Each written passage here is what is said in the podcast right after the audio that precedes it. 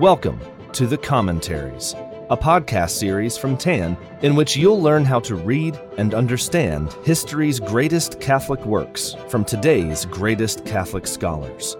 In every series of The Commentaries, your expert host will be your personal guide to not just read the book, but to live the book, shining the light of its eternal truths into our modern darkness.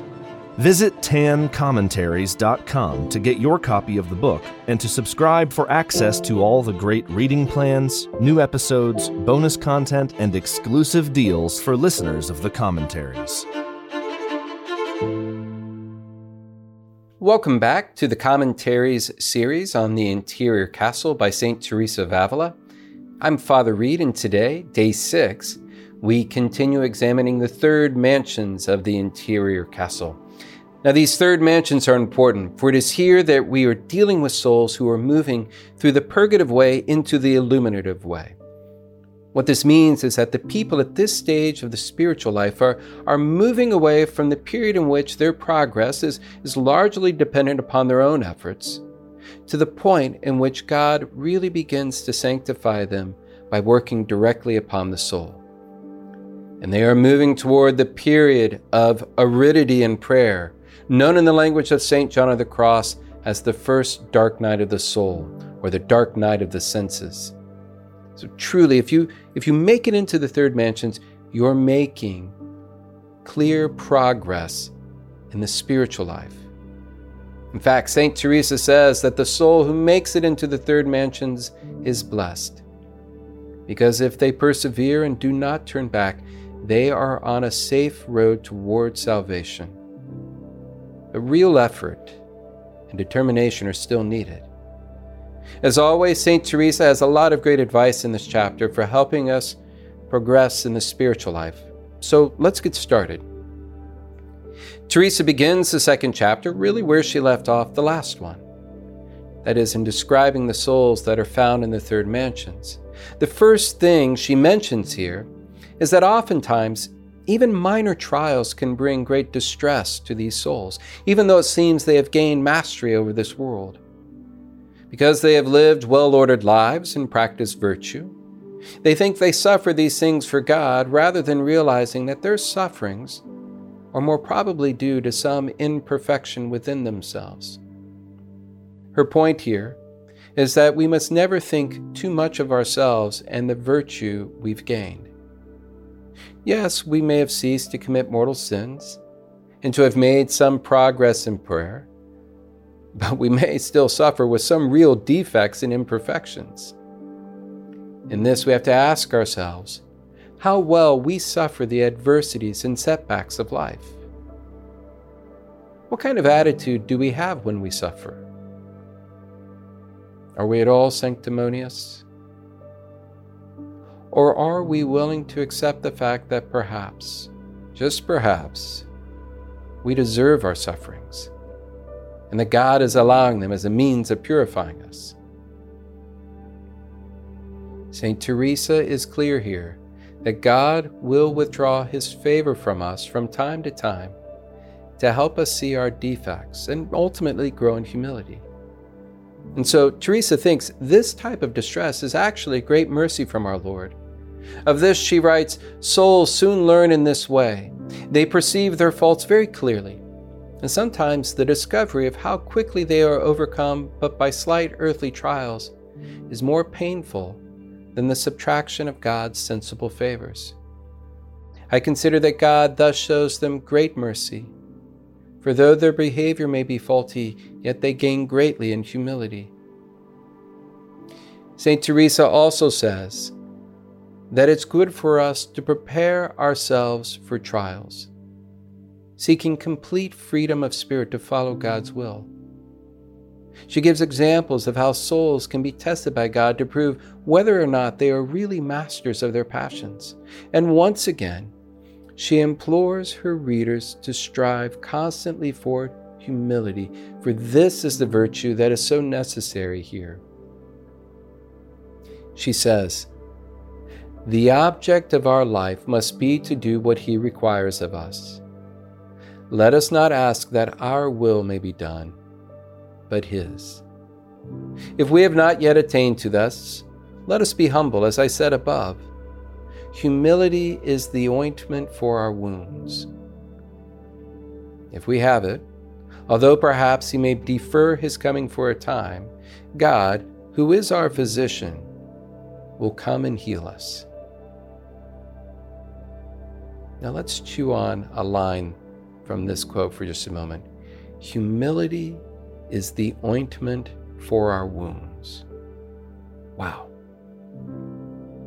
Have you ever considered that truth? How different an attitude most people in our world have. Most of us pay too little attention to this vital virtue. And yet, without humility, we'll never make real progress in the spiritual life. Indeed, God cannot resist a soul and that is truly humble. As one spiritual writer put it, we reach out to God and God is out of reach. We acknowledge who we are and God comes down to us. In other words, if we seek to get to God all by our own efforts and merits, we will never make it. But if we humbly recognize how we truly are, that we need God, then God gives us his aid.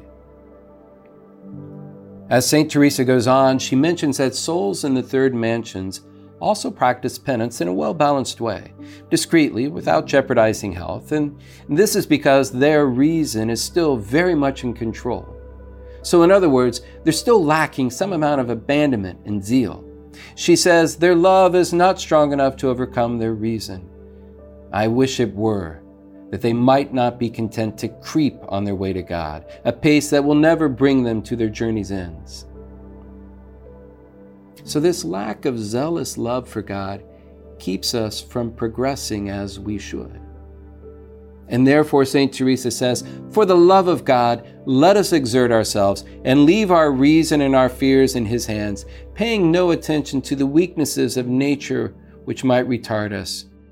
Let our only care be to hasten to our Lord's presence. Extreme humility is the principal point. It is the want of this, I believe, that stops people's progress. So, what is most necessary is humility. As St. Teresa says, not only should we wish others to consider us the worst of all, we should endeavor to make them think so. If we act in this manner, our soul will do well. Otherwise, we shall make no progress and shall always remain the prey to a thousand troubles and miseries. Truly, without humility, without true abandonment, this stage becomes laborious and burdensome. But even so, there are consolations to be found here that help spur on souls to the remaining mansions, but we must be prepared not to expect those consolations that we received in prayer in earlier stages.